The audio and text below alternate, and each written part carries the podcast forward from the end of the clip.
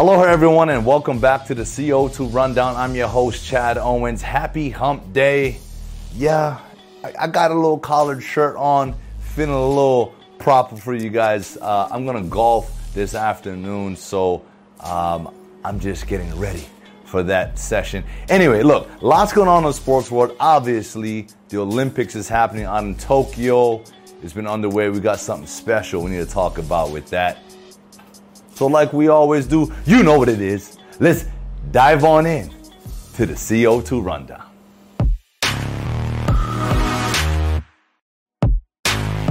Today's Olympic coverage is brought to you by Aloha Termite and Pest Control and Hawaii Honda Dealers. Whoo! Look, congratulations to Carissa Moore for winning the first ever women's surfing Olympic gold medal. You know, th- this this is huge. Talked about it um, on Monday, and here we are. I, I kind of anticipated Carissa getting it done, um, but like you guys have probably seen and heard, the Olympics has been maybe maybe this Olympics more than others have has has given people anxiety, a lot of pressure. And I talked about that pressure on Monday.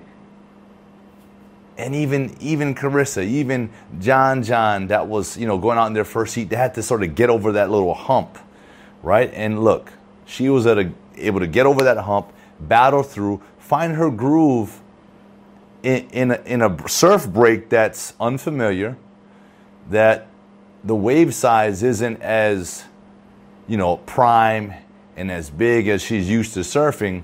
And we all know the type of surf that we have here in Hawaii. But she was able to weather that storm. Just like in any other sport, any other game, you know, the great ones, they can weather the storm and make the plays when they need to make the plays. The great ones step up.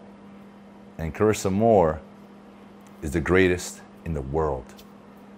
And coming from Hawaii, a, a Hawaii born surfer representing the United States, representing this country on the biggest stage. Um, that's something very special. Very special. And she stamped her legacy in the history of surfing, and she is a living legend. So, congratulations, Carissa Moore. Um, can't wait for you to bring that gold home. I know there's going to be a lot of people anxiously waiting to congratulate you.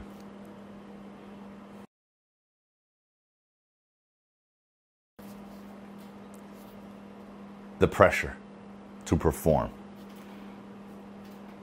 On a team is one thing, feeling that that pressure. But on the biggest stage, like like the weight of the world, right? Because the weight of the country is already on your shoulders. And in the world, you know that the world is watching you. There's a huge expectation.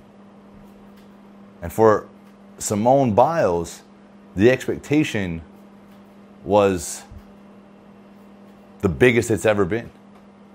Right? Former gold medalist. Expected to win this year's gold. Expected to bring it home one more time. But she had to walk away she wasn't at the right place mentally. A lot of other things going on out of rhythm, out of sync.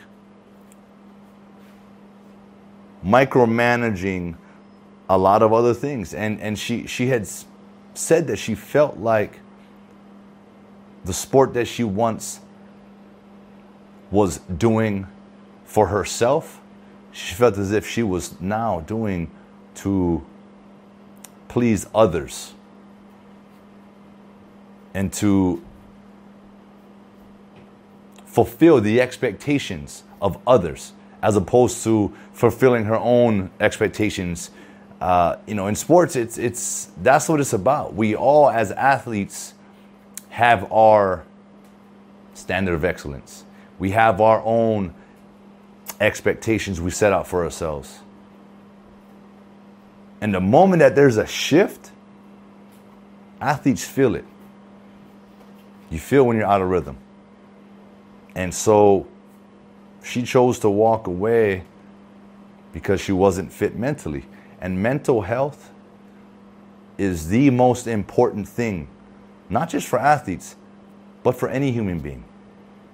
If your if excuse me, if your mental health isn't on par with with you, you can't do anything. You can't go go to work. You can't be successful at that job. And in sports, if, if you ain't right up here and you don't feel it, you are definitely not going to perform to your standard of excellence.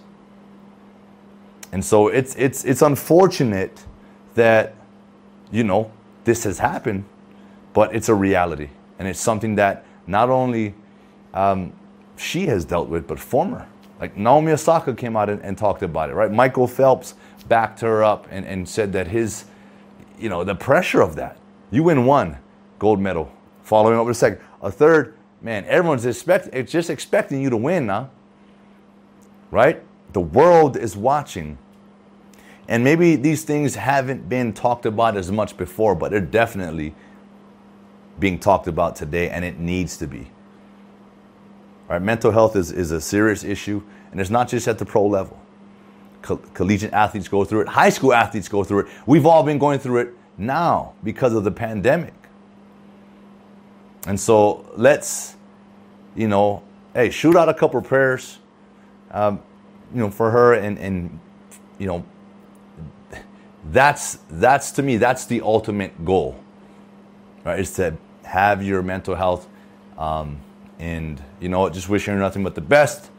Good luck, and uh, whatever it is that, that that happens after this, you know, we may not see her back at another Olympics, but she's got plenty of things going on outside of sports.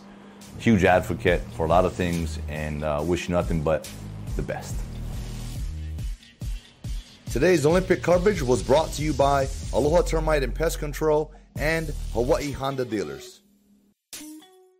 All right, uh, this is definitely, well, it's been a hot topic, but now the the details about vaccinations in sports, colleges, the requirements of that um, is pretty.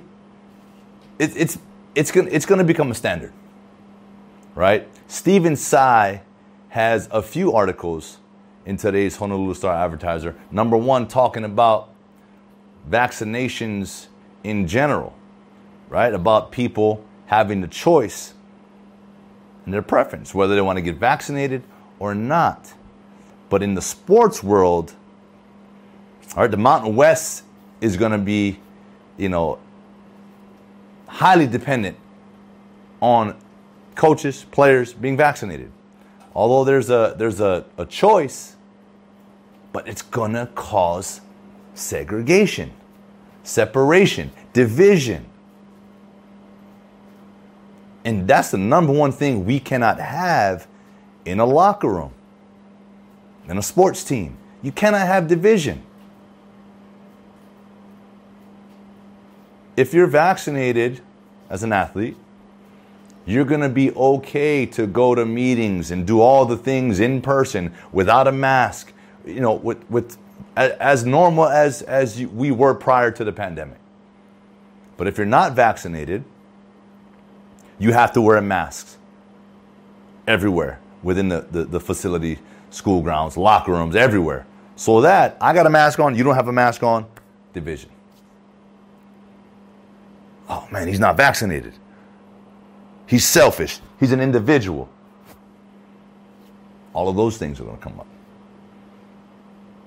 And also, the schools were paying for it. Now you can get the vaccination for free. And if you're not vaccinated, you're going to have to take three PCR tests weekly. And guess who's paying for that? The athlete.